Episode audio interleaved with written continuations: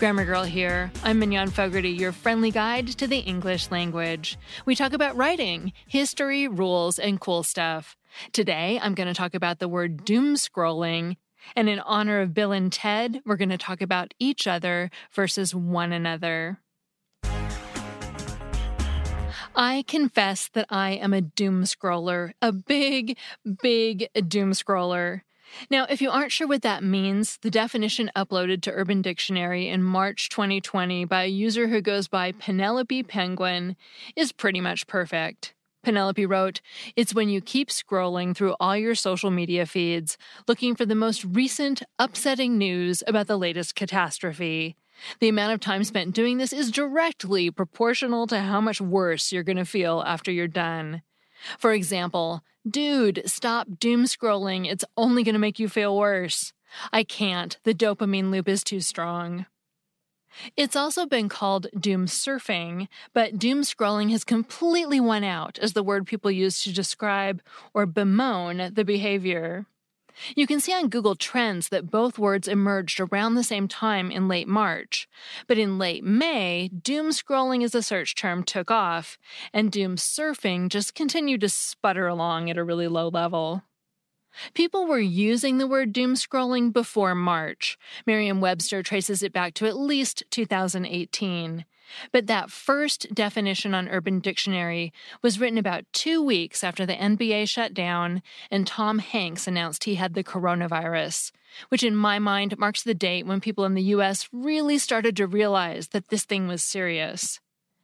Doom scrolling existed before the pandemic. It just got a big boost as a result of the pandemic, kind of like sourdough starters and Zoom calls. So, my editor asked me to look into the word doom scrolling because the Savvy Psychologist is doing a podcast this week about how to manage your doom scrolling. And I'm just taking that request at face value and assuming it's not her backdoor way of staging an intervention for my own personal bad habit. I'll start with the easy part first. Scrolling first referred to physical written scrolls, like the kind you see in movies about treasure hunters or ancient monasteries. And the Oxford English Dictionary says it was first used to describe the way we read things or move things on a screen in the 1970s. Doom is more interesting, and really isn't that why we're drawn to it? It's Germanic, and at first in Old English it just referred to any law or decree, but it pretty quickly took on the sense of judgment, and then fate and ruin. Around the year 1000, doom became associated with the last judgment at the end of the world, which was also called doomsday, and later the crack of doom and the day of doom. I've always wondered about the name of the Doomsday Book, which was an attempt at a great survey of all of William the Conqueror's lands and people in 1086 to determine how much everyone should be paying in taxes. I mean, why was essentially a tax survey given such a foreboding name? I mean, nobody likes taxes, but doomsday always seemed kind of extreme to me. Well, it turns out it was called the Doomsday Book because its determinations were final, unrefutable, much like God's ruling during the Last Judgment. Back then, the word was developing a sense of the dread and badness it has today, but it still had a stronger connection to that judgment meaning. And that reminds me of another book called The Doomsday Book, a science fiction novel by Connie Willis that won both the Hugo and Nebula Awards. It's about a time traveling historian who ends up stuck in the time of the Black Death. It is one of the bleakest but most memorable books I've ever read. I both highly recommend it and warn you against it right now because it might not be the best time to read about a killer viral plague that doesn't end well. Or, I don't know, maybe it is. While I was on the OED website, I looked up other doom words and found some fun ones. A doom house was a judgment hall, a doom stool was a judgment seat, and a doomstead was a place of judgment. In the 1800s in the United States, apparently a doomage was a fine you paid if you didn't pay your property taxes. But the best one was doomer. If you were a doomer, you were one who dooms. In other words, a judge.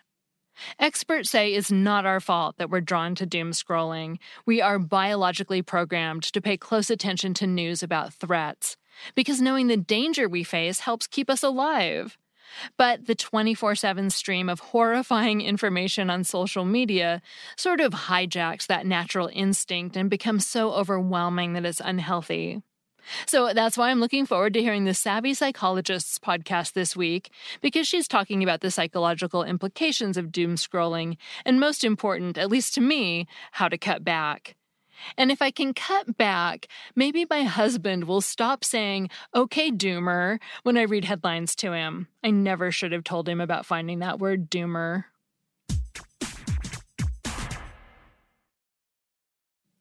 Next, I have a Bill and Ted themed segment by Neal Whitman.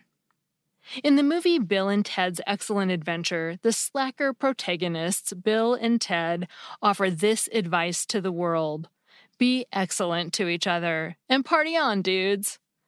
But are Bill and Ted running afoul of a rule regarding reciprocal pronouns? The phrase each other is known as a reciprocal pronoun because it shows a bidirectional action. For example, if Bill and Ted are being excellent to each other, that means Bill is being excellent to Ted and Ted is being excellent to Bill. They're practicing what you might call excellence reciprocity. But Bill and Ted aren't talking about being excellent just to Bill and Ted.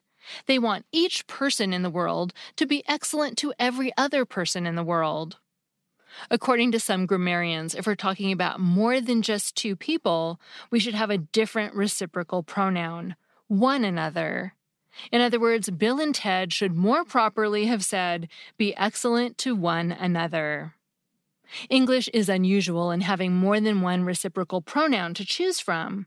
It doesn't set the record for the most reciprocal pronouns because Korean has three, but most languages have just one. Chinese, Finnish, French, Classical Greek, German, Hebrew, Japanese, Russian, and American Sign Language, among others, all have just one reciprocal pronoun. Some languages, such as Spanish, Shoshone, and West Greenlandic, don't even have that many. They use the same pronoun as both a reflexive and a reciprocal, so that the same sentence could mean either we see each other or we see ourselves. The trouble with having a choice of reciprocal pronouns to use in English is that English speakers, and speakers of other languages too, can't stand to have more than one word with the same meaning. They'll look as hard as they can for a meaning difference, and if one doesn't exist, someone will create one. It's happened with healthy and healthful, with continuous and continual, and many others. According to the Merriam Webster Dictionary of English Usage, the first person to state that each other should refer to only two people and that one another should refer to more than two was George N. Ussher in 1785. Since then, many grammarians have weighed in, some accepting the rule, others rejecting it. Even today, there isn't agreement. Some sources that accept it are Garner's Modern English Usage and the Grammar Bible by Michael Strumpf and Auriel Douglas. Some that don't are the second edition of Fowler's Modern English Usage and Grammar Without Grief by Martin Steinmann and Michael Keller. There are even sources, such as Ronald Wardhaugh's Understanding English Grammar, that propose a version of the rule that goes like this Use one another or each other when you're talking about more than two people. But when you're talking about just two people, use each other. That rule will never catch on. People don't like rules that say option A is available in situation A, but option B is available in situation B and situation A. People prefer clean two way distinctions option A in situation A, option B in situation B, end of story. Despite these rules, both each other and one another had been used to refer to just two people and to more than two hundreds of years before anyone tried to force a meaning distinction on them. The Oxford English Dictionary gives this quotation from Shakespeare, with one another referring to two people. When we are married and have more occasion to know one another. The Merriam Webster Dictionary of English Usage has this example from Samuel Johnson, with each other referring to more than two people. 16 ministers who meet weekly at each other's houses.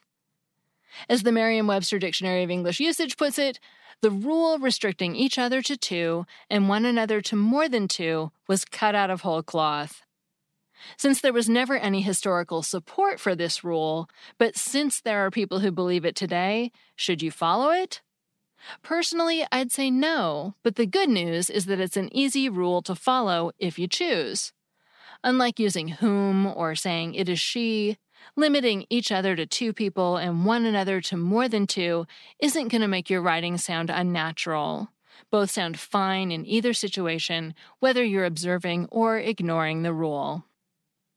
While we're on the subject of each other and one another, we do recommend following one restriction for their use.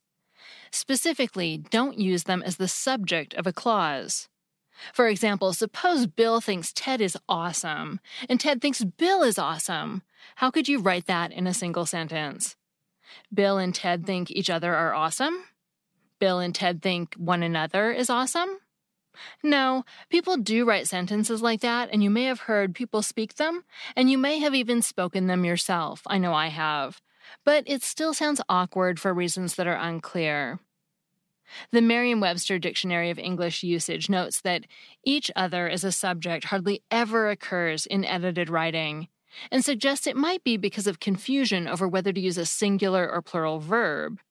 It just goes to show that even when there's a logical need for a particular word, there's no guarantee that a word will be created to meet that need. This is especially frustrating given all the words that are created when there isn't a logical need for them, such as irregardless and conversate.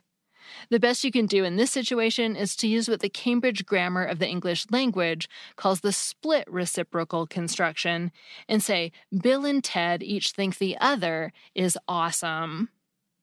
That's all for reciprocal pronouns, but I do have one last thing to say about Bill and Ted's Excellent Adventure. The title is a great illustration of the rule for compound possession, which I discussed in episode 731. You can find that on the podcast feed or at quickanddirtytips.com by searching for compound possession. And finally, one more note for the people who are just learning English each other is always two words. That segment was written by Neal Whitman, an independent writer and consultant specializing in language and grammar and a member of the Reynoldsburg School Board. You can find him at literalminded.wordpress.com and on Twitter as literalminded. Finally, I have a Familect story from Jennifer. Hello, Grammar Girl. My name is Jennifer. I'm an English professor and a longtime listener of your podcast and I have a Familect story to share. When my daughter was about 18 months old, she began using the word huggle. I'm spelling it H U G G L E whenever she wanted to be picked up by me or her father. For example, she'd say, huggle daddy. Before long, we started using the word back to her as a verb, such as, you want the huggle? Oh, okay. Um, the Oxford English Dictionary online does have an old from 1899 entry for huggle, but it's dialectical for to hug, not the way our now two year old daughter still uses the word as pick me up and hold me. Huggle daddy, huggle me, want to huggle, something like that. So I just wanted to share our Familect story. Thanks. Love the podcast. Bye. Thanks, Jennifer, and bonus points for looking it up in the OED. If you want to call and leave a voicemail with the story of a word your family and only your family uses, like Jennifer did, the number is 83321 And be sure to tell me the story behind the word because that's always the best part.